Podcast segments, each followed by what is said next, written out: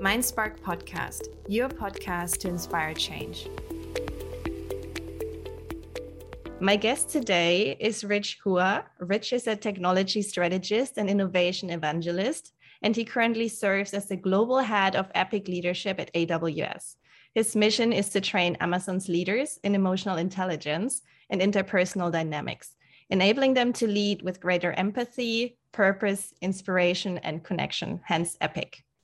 Rich has spent decades training and mentoring people in leadership and inter- interpersonal skills, from CEOs to aspiring managers to early career professionals.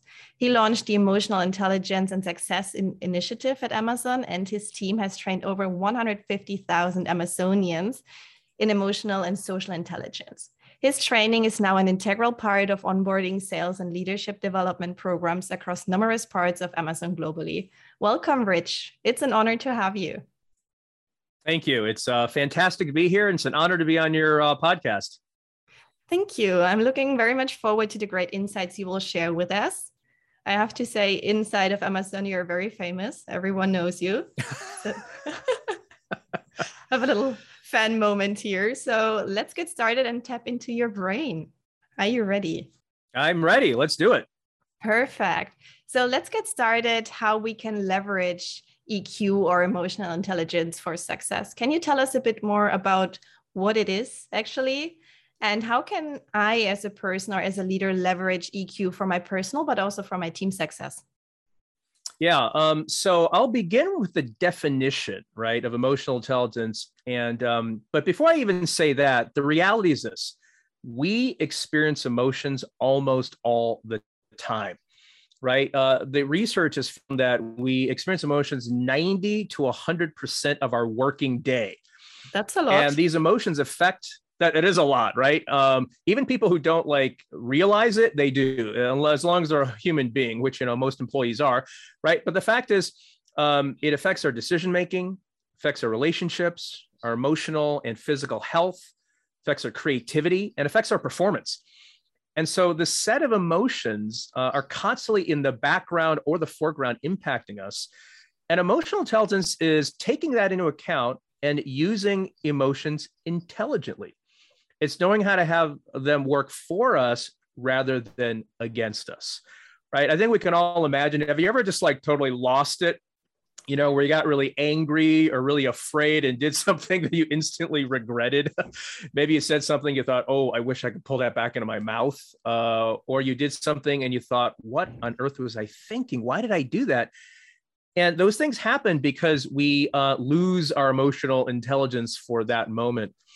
And so, as you can mm. imagine, it can be very powerful in really everything we're trying to do at work because, you know, we're trying to be creative, we're trying to make good decisions we're trying to influence other people. We're trying to get things done. And all those things are influenced by our emotions.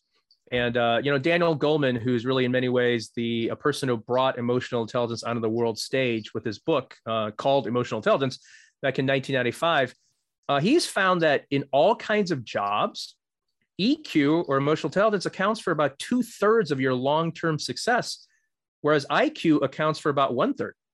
Oh wow! And when it yeah, I mean it's it's large. Now, when it comes to leaders, it's even more. Uh, for leaders who obviously have to work with people and influence and motivate them, it's actually about 85% uh, of your success. And uh, so it really factors a lot into your um, your your success at work and also uh, personally, right? And so um, anyway, one of the things I like to say at Amazon, right, in a lot of companies, we're very data driven, right? We like to use data a lot, and emotions are data. They're the things that we should really consider as part of how we make decisions because they're valuable data points that we have to consider. Ah, so we just need to understand how to measure them and how to, I don't want to say control them, but find a way to co create with them, maybe. Yeah, yeah, and and the word I use is either manage them or um, regulate them in a healthy and productive way, right? And again, it's the intelligent use of emotions. So sometimes you do need to kind of manage them. Like if you're really, really angry at somebody, you don't want to just do the first thing that comes to mind, right? it may not. not be very productive. On the other hand, if you're feeling really sad because you just suffered a loss, it's actually healthy to let that out, maybe with a close friend, because that's actually part of being healthy. So again, it's the intelligent use of emotions. Sometimes let it out, sometimes we need to manage it more and sort of you know regulate. But it's uh, based on the situation, what's going to actually be helpful for us to achieve our goals and also benefit other people. Yeah. How do I know and decide between what is helpful and not helpful? Do you have a tip here? I do. Um, you know, the, the, the real issue is what are our goals, right? Uh, what are our long term goals and what are our short term goals? And when it comes to emotional intelligence, it's really understanding what is my goal and then knowing what to do with my emotions so I can achieve that goal. Right. And uh, I'll give you an example. Um, let's say you're leading a sales kickoff or a team meeting, and your goal is to motivate and inspire people. Well, emotions you probably want to project are enthusiasm, optimism, excitement, uh, passion. I mean, those are very helpful. On the other hand, let's say you're about to go talk to a friend who just suffered a loss. Somebody that was close to them maybe got sick or even, you know, worse, passed away. That same enthusiasm, excitement, and optimism are probably not going to be that helpful in that situation. You probably want to be more of an empathetic, uh, maybe even a bit sad, um, you know, and, and more of a pensive emotional state. So again, it depends on the goals that you have and so whenever I go into interactions with the people, I actually try to think, um, you know, what do I want to accomplish? And what would actually help me with that from an emotional perspective? And do I want to stay with this emotion because it's going to be helpful? Or do I want to possibly shift the emotion because something else might be more helpful? Yeah, that's very interesting. And can you tell us a bit more how to shift these emotions? Yeah. Um, so there's a lot of research here, and I could go on this for a long, long time. Um, but a, a lot of times when people want to shift, it's generally from something that's unpleasant or a little negative to something that's more positive. That's generally, uh, or they want to down regulate some really intense emotions that may not be super helpful, right? Um, so, for example, they might want to move away from being anxious or afraid into something that's more, um, you know, positive, uh, optimistic, um, you know, that kind of thing. Or maybe they're really angry or, and they want to, you know, downregulate that. So um, I will say a couple of my most popular techniques that I've shared at Amazon. One is breathing. That emotions are actually felt in our body before we actually even recognize a lot of times. So if we have an intense emotion like anger or fear or anxiety, one of the most powerful ways is essentially to take some deep breaths. And the key is to actually have our exhale be longer than our inhale. Because if we do that, we activate our parasympathetic nervous system, which is just a fancy word for the rest and digest system. And that basically downregulates intense emotions. Uh, and also, by the way, reduces our heart rate and our blood pressure. So it's actually good for us from a physiological point of view. So that's actually something I've taught all across Amazon. Uh, there's a, there's a technique used by the U.S. Navy SEALs called box breathing that accomplishes uh, that. Yeah, yeah. Where you know where you breathe in for a four count, you hold it for a four count, you breathe out for a four count, and you keep it out for a four count. And if you do that just for a minute or two, you absolutely feel the difference. You feel more calm because your body actually is more calm. so that's a big one. Awesome. Yeah, I, I started breathing, or I mean, I've always been breathing, but I started doing these exercises yeah. about a year ago, and I can really feel the difference that yeah, it helps you to awesome. get away from the stress response. So, but I will definitely try also the box box breathing. Yes. Yeah. Yeah. It's uh, you know, I, have you know, I and my team have delivered these uh, emotional intelligence talks all across Amazon. Uh, I think the current number is now about 160,000 people, as well as uh, actually tens of thousands of customers. So we've done it internally uh, and externally. Um, and that has probably been the single most popular thing people have brought up. Like it's so easy to do. And have you ever had those days where your your hair is on fire and you're just running from one meeting to another to another to another? You're like, oh my gosh, I can barely think. What I suggest to people is try to find a two minute gap in between your meetings. Yeah. Either you leave a meeting two minutes early or if it's not rude, maybe you join the next meeting two minutes late and you just take some time and do some breathing. And nice. I guarantee you will be more productive in that 28 minutes after calming yourself than 30 minutes with your hair on fire trying to figure out what you're doing. So definitely. And you might be even more productive. So these two minutes might be a very good investment of your time. What from yes. what I hear from you, Rich, this sounds like a big shift also in leadership because I think EQ, emotional intelligence, have not been topics that leaders were speaking about maybe 10 years ago. So I think there's a lot of culture hacking that not only you, but also all the EQ evangelists have been doing.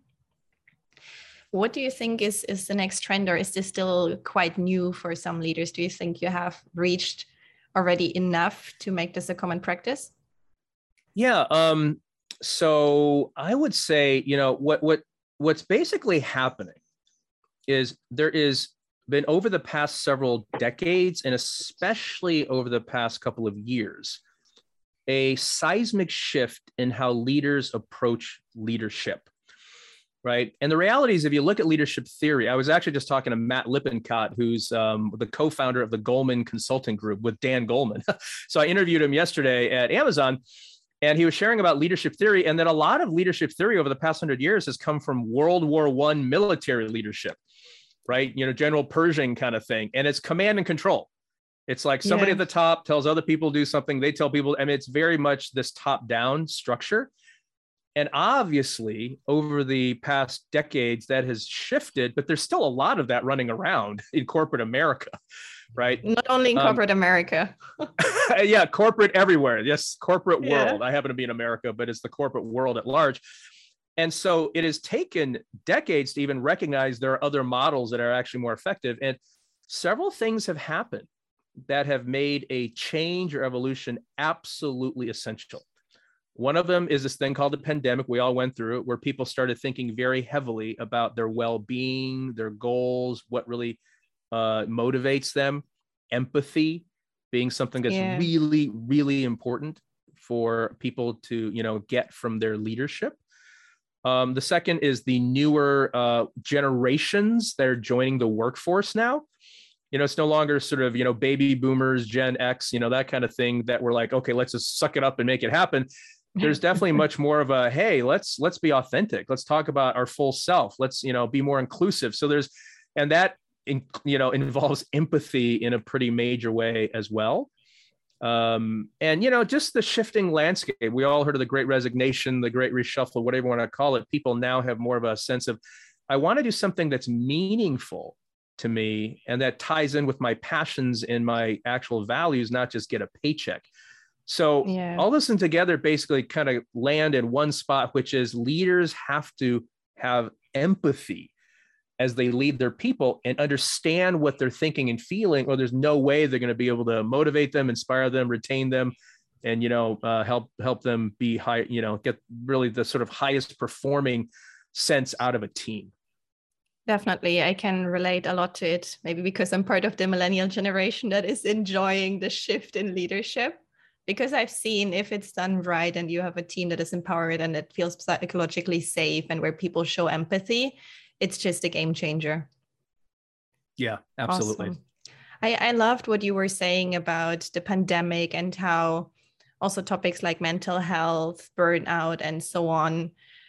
Yeah, we're not a taboo anymore because people started to talk about the things that are actually affecting, let's say, half or even more than half of the population globally. What is your take on the connection between EQ and burnout in the workplace, Rich? Yeah, uh, there's a very, very close connection because, again, emotional intelligence has to do with knowing how to have emotions work for us rather than against us. And burnout is essentially a psychological, you know, it's, it's an emotional, it's a mental, and it's a physical challenge that happens um, because of, of, various things. But one of the big ones is just overwork, right? Uh, we're, we're mm-hmm. overworking, mm. we're expending too much energy, and we're not taking enough time to recover um you know ourselves and it, it is primarily a mental emotional thing that then you know sort of can also affect our ourselves physiologically right and, and the reason i'll say that's because why do we overwork right a lot of times it's because of anxiety right? Mm. We are anxious about our job. We're anxious about what people are going to think about us. We're anxious about a lot of things. And if we're not aware of what's driving that, then we can't do anything about it. We think we have to do something. I absolutely have no control, but we actually have more control than we realize. Um, and so that's one part of it. And the other part of it is our frame of mind. Like research has found that, um, you know, whether or not you have more of a positive, optimistic bent versus a negative, pessimistic bent absolutely affects your body and your yeah. resilience and your ability to handle stress, right? Um, because as we overwork, uh, both mentally, emotionally, and, and, and, also physically, stressors actually affect our body. So our ability to deal with stress and our resilience uh, have a lot to do with whether or not we get burned out. And so uh, I talk about one of the most beautiful ways to increase our stress resilience uh, by increasing our positivity. And it's so simple, it's kind of ridiculous, but it's basically to be grateful. Ooh, I love that. I do my gratefulness exercise yeah. every evening. And yeah, it's important. I, I, love it. And did you know that actually makes you more resilient and makes you stave off burnout? Because as we take time every day, and it could be journaling every night, you know, writing down three things you're grateful for that happened during the day. It could be around the dinner table, you know, sharing about things you're grateful for. You know, if you if you live with other people, it could be your team meetings, giving people a chance to share gratitude, whatever it is, having some kind of regular practice actually increases our positivity because it trains our brain to recognize things around us to be more grateful for during the day. And that in turn elevates our positivity. And what's actually amazing is that um, Boston University and Harvard actually did a study where they found that positive or optimistic people have an 85 have a 50% greater chance of living past 85 years old than pessimists do. Oh, wow. Oh, um, wow. Um, because you actually have your body be healthier when you're generally more positive. And that's because negativity causes more inflammation in your body because of uh, elevated cortisol and all that stuff. So there's a lot of physiology behind it but let's just say being grateful and working on being you know more optimistic actually really does help us uh, stave off burnout. Definitely. I, I read some research some time ago that people who thought stress is good for them because it helps them achieve their best have similar better health values and, in all the checkups and also tend to live longer than people who think oh no i'm stressed this is dangerous for my body because then kind of where where the focus goes energy flows in a way yeah, yeah, and you made a yeah, uh, you made a great point. Kelly McGonigal actually has a really uh, popular TED talk called "How to Make Stress Your Friend." I highly recommend it. And she actually cites that research that people think stress is bad for you, you actually die earlier, but people think it's it's good or it's okay. Um, and, and I will say this: it's because everything in emotional intelligence and really life, if you think about it, is about balance. Right? It's not no no thing is good or bad all the time right it's really about balancing things out so like for instance food and water generally pretty good until you eat or drink too much right and so it's balancing it out you don't want to eat too little you don't want to eat too much right uh, same with uh, things like emotions same with things like empathy same with things like stress you don't want too little and you're bored but then you don't want too much uh, because then you're like freaked out, right? And so it's knowing how to have that work together that's really powerful. And and, and on that note, I will say, um, you know, being positive does not mean everything is positive. Okay. I do want to make that note. Yeah. This is not toxic positivity, being a Pollyanna. You only feel happy. Okay. That that's not real. We're going to feel productive things like grief over loss, disappointment over opportunities that were missed, or sadness because a loved one is feeling sad, or anger over injustice. Those are all actually very healthy and appropriate.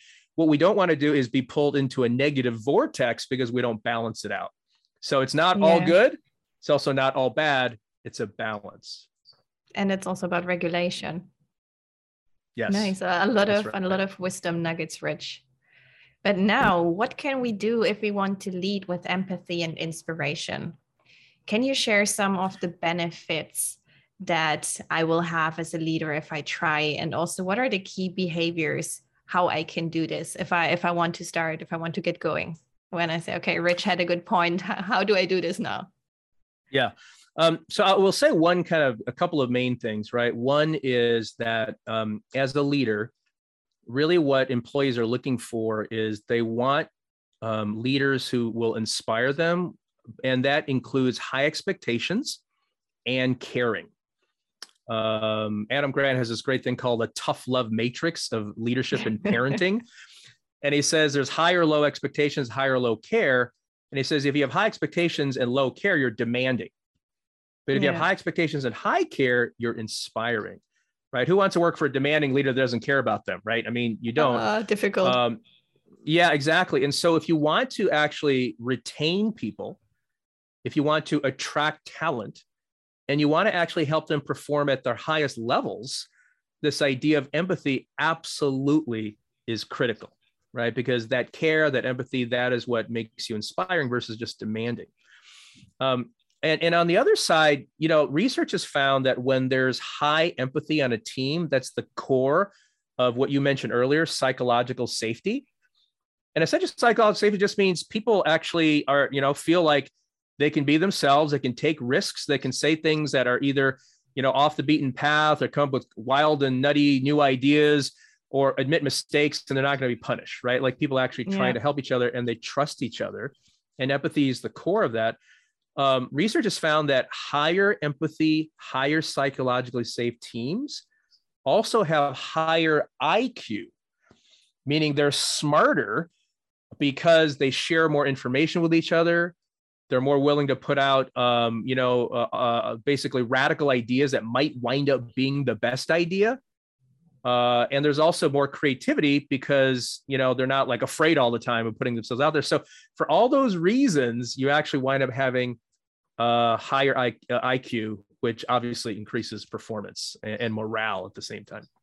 I love this point because, especially in this VUCA environment in which we live now, like volatility, uncertainty, complexity, and yeah. ambiguity, you need teams like that that overshare, that trust each other, because otherwise, how can you come up with a fast, new, innovative solution? I think that's the foundation yes. for modern leadership and also high performance of the future, from my perspective. Yep, absolutely.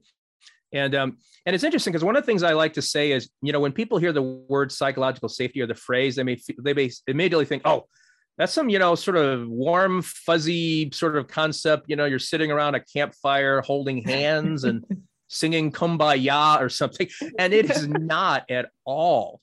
Right. I mean, Google did uh, research on engineering teams, marketing teams, sales teams called Project Aristotle, and they found that the highest performing teams versus the lowest performing teams, the biggest difference was psychological safety.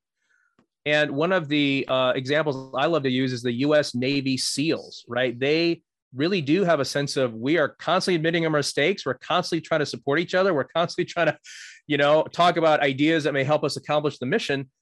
And, you know, no one would accuse them of being, you know, sort of warm and fuzzy, right? They're out there doing some of the most dangerous stuff in the world, but there is absolutely this idea of high expectations, and we care. And so, uh, yeah. uh, you know, it's been shown across all many, many, many fields that this is really the way to go. Awesome. Yeah, it's all about trust in the end, especially if if one decision or trusting your team member might mean that your other team member survives or not in, in a critical situation in this environment. So why not apply some of these tools like psychological safety also to the workplace? I hope it's not a life death decision usually. Yeah. Um, but yeah, we we've seen that you get to the best results if you share, if you feel safe to share. Good. Let's shift gears a bit. And I want to ask a very important question about how to start a positive workplace revolution. So, you're now head of the EPIC Leadership Program that stands for empathy, purpose, inspiration, and connection, basically, a summary of everything that we spoke about. And you've built up a strong community around EQ. You've trained over 160,000 people inside organization, outside customers. I would love to know how you got started because I I would expect that this is a long journey. There might have been some walls you hit your head against to get EQ on the agenda of leadership. And yeah, what is the advice that you would give to change agents or people that think, oh, I have this concept, I really want to push it in my organization because it's it's important? Yeah. Um, so uh, there's so many things I could say here. We could literally spend hours talking about uh, this, but I, I, will say there are some, I think, basic principles that are really important. Um, as a bit of a level set, so um, I've I've been at Amazon for about five and a half years. Um, I spent the first year as a seller, and I spent the next four as the global business development leader for Aurora Database. Uh, And only recently did I move into this role as worldwide head of Epic. During my time as the uh, Aurora, you know, database lead, I started this idea of trying to help people develop their emotional intelligence. And uh, I started by basically giving some talks locally to people around me because I've been training people in it for you know uh, about a decade or so before that. Um, and then uh, you know I started basically giving bigger and bigger talks, and I finally got to give one at our sales kickoff in Las Vegas back in 2019. And what happened was that I, I basically gave this idea of let's talk about emotional intelligence, and this is something that's never been talked about internally. Like people like, what is that goofy idea? But hey, let's try it out. And see it's if anybody non-technical. Shows up. yeah, yeah, exactly. Right. Much of it is very technical. And so the the sort of powers that be thought, let's give this guy a chance and see if anybody shows up for his talk. And they put me in a room for 185 people. And the day before the talk, they called me up and said, "Oh my goodness, so many people signed up for it, tapped on it in your in the app. We have to move you to a bigger room." And they put me in a room for a thousand people. Oh wow! And it wound up being standing room only people literally are turned away at the door. And I realized at that moment, okay, there's something here. I think there's something that's meeting a need that people are that's really resonating with the population and my colleagues, right? Awesome. Um, and so uh, I did it again, and the next go, and basically what happened was a whole bunch of people came up and said, "We want to join you. We want to help you spread this around Amazon. This is like really amazing." I had tapped into their passion their drive, their motivation. And so fast forward, and now we have a team of 400 EQ champions around the world, all across all parts of Amazon. And they're all passionate about practicing, growing in, and spreading emotional intelligence skills. And as a subset of that, we have several dozen EQ evangelists uh, who basically are certified to deliver uh, EQ talks around Amazon, which I know you're, you know, you're, you're uh, interested in that as well, which I appreciate. Yeah. Um, but so they've all helped me. So I'd say some concepts are start small, start today. Um, you know, share with your sphere of influence the things you think will help them. Uh, my sphere of influence at the beginning was my my office in San Francisco. It was like a few hundred people, and I volunteered to give a talk that would benefit others. Uh, and then it grew from there the second concept is think big, but like I said, start small. Yeah, I mean, you can think about I want to do something galactic, but you got to start somewhere, right? Yeah. Um, and my third concept is always offer value. Give people things that help them and you know uh, are valuable and beneficial like i think one of the big challenges people have is they have a passion for something and they talk about it, but no one really cares. Like, okay, I mean, that's great. You're passionate. You have to have empathy and go, how does my passion tie in with what you actually care about so that you'll listen?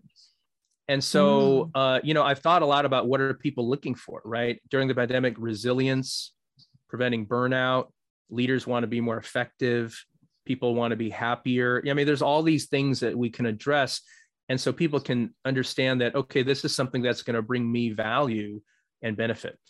Um, and i'll tell you one of the things I, I you know first of all so many of the great ideas i've gotten were really from my eq community. Like I, am just kind of doing stuff but uh, i'm not the smartest person by by any stretch. A lot of really smart people around me are like hey you should start a slack channel. Hey you should send out a, a, you know articles. Hey you should like have a wiki hey you should you know certify other evangelists i'm like sounds great thanks. And and we work on it together and all these things have really spread it. So i'd say the other concept is build a community. Don't try to do it on your own. Find people who are believers who will help you basically um, you know propagate the ideas and really help other people um, you know join in on the benefit that you're you're providing. Um, and so one final thing i will say that's actually been kind of amazing i didn't even realize what a big deal it was you know i'm actually I've been doing public speaking for decades, so I don't expect everyone to get up there and deliver talks like I do. Okay, that would just be um, a, an unreasonable ask. But one thing I did that actually I think has had even more impact has been I started sending out articles on a weekly basis that I thought would benefit people. I read a lot. And so I would basically take articles and go, hey, you might like this article too. So I started a distribution list called the Emotional Intelligence and Success List. And it started with a few people. And now it's got like a community of 50,000 people who basically read my stuff. Wow. And I send stuff out every day now. and I regularly get response like, This changed my life. This has made such a huge difference. Thank you so much. This has made this impact personally or professionally. I have no idea all the people I'm impacting. I'm just sharing articles I feel like have helped me and that I think would help them also. And unbeknownst to me, I've had people say, This is literally the number one perk I have at Amazon, even though it's not even an official perk. It's just being on your email list. And so anybody could do that. You don't have to be a yeah. great speaker. You don't have to be super charismatic. You can just, again, give people value. And if you build it, they will come. Awesome. Awesome. A lot of great advice, Rich. And also something that I was hearing was you focused on your passion and through just doing things that you loved, everything else fell into place around you. You found people that support you. And I think that that's also maybe a key differentiator that if you have the passion there, people can sense it. Yeah. Yeah, absolutely. And um and and you know, you take that passion and then you couple it with the empathy where you understand how it can actually benefit others. And then you have this thing called influence right? And being able to influence other people is quite powerful. Um, and, and and that's the sort of uh, maybe addition i'd make to what you said because there are plenty of passionate people out there that no one listens to and that's because they're just thinking about themselves you can't just think about yourself you have to go i'm really passionate about this but this is how it's going to actually tie into what other people want benefit from and then you get that community and you get that influence Awesome, awesome, Rich. Usually, as a last question, I always ask my guests because I believe that change comes from taking action.